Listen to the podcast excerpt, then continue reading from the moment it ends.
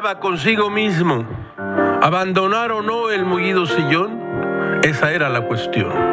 Ah, la maldita culpa, incorporarse y dejar la inacción, estado ideal del cuerpo. En esas estaba Gilga cuando encontró en su periódico Milenio un artículo de Roberto Blancarte que empieza así. Escuche, por favor, usted. Una cosa es clara.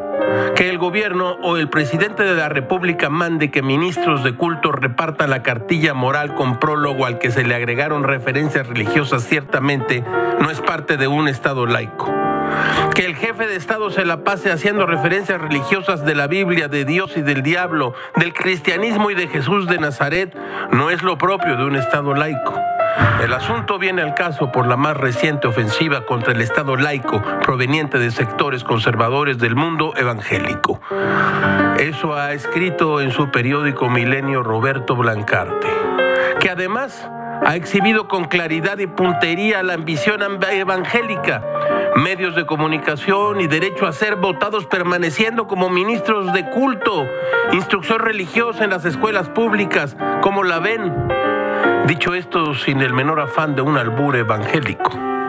Dice Blancarte que un gobierno que se dice de izquierda y juarista les ha abierto las puertas de Palacio Nacional a los evangélicos.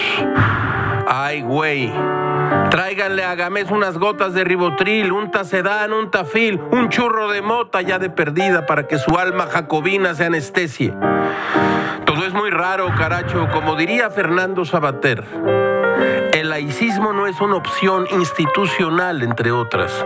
Es tan inseparable de la democracia como el sufragio universal.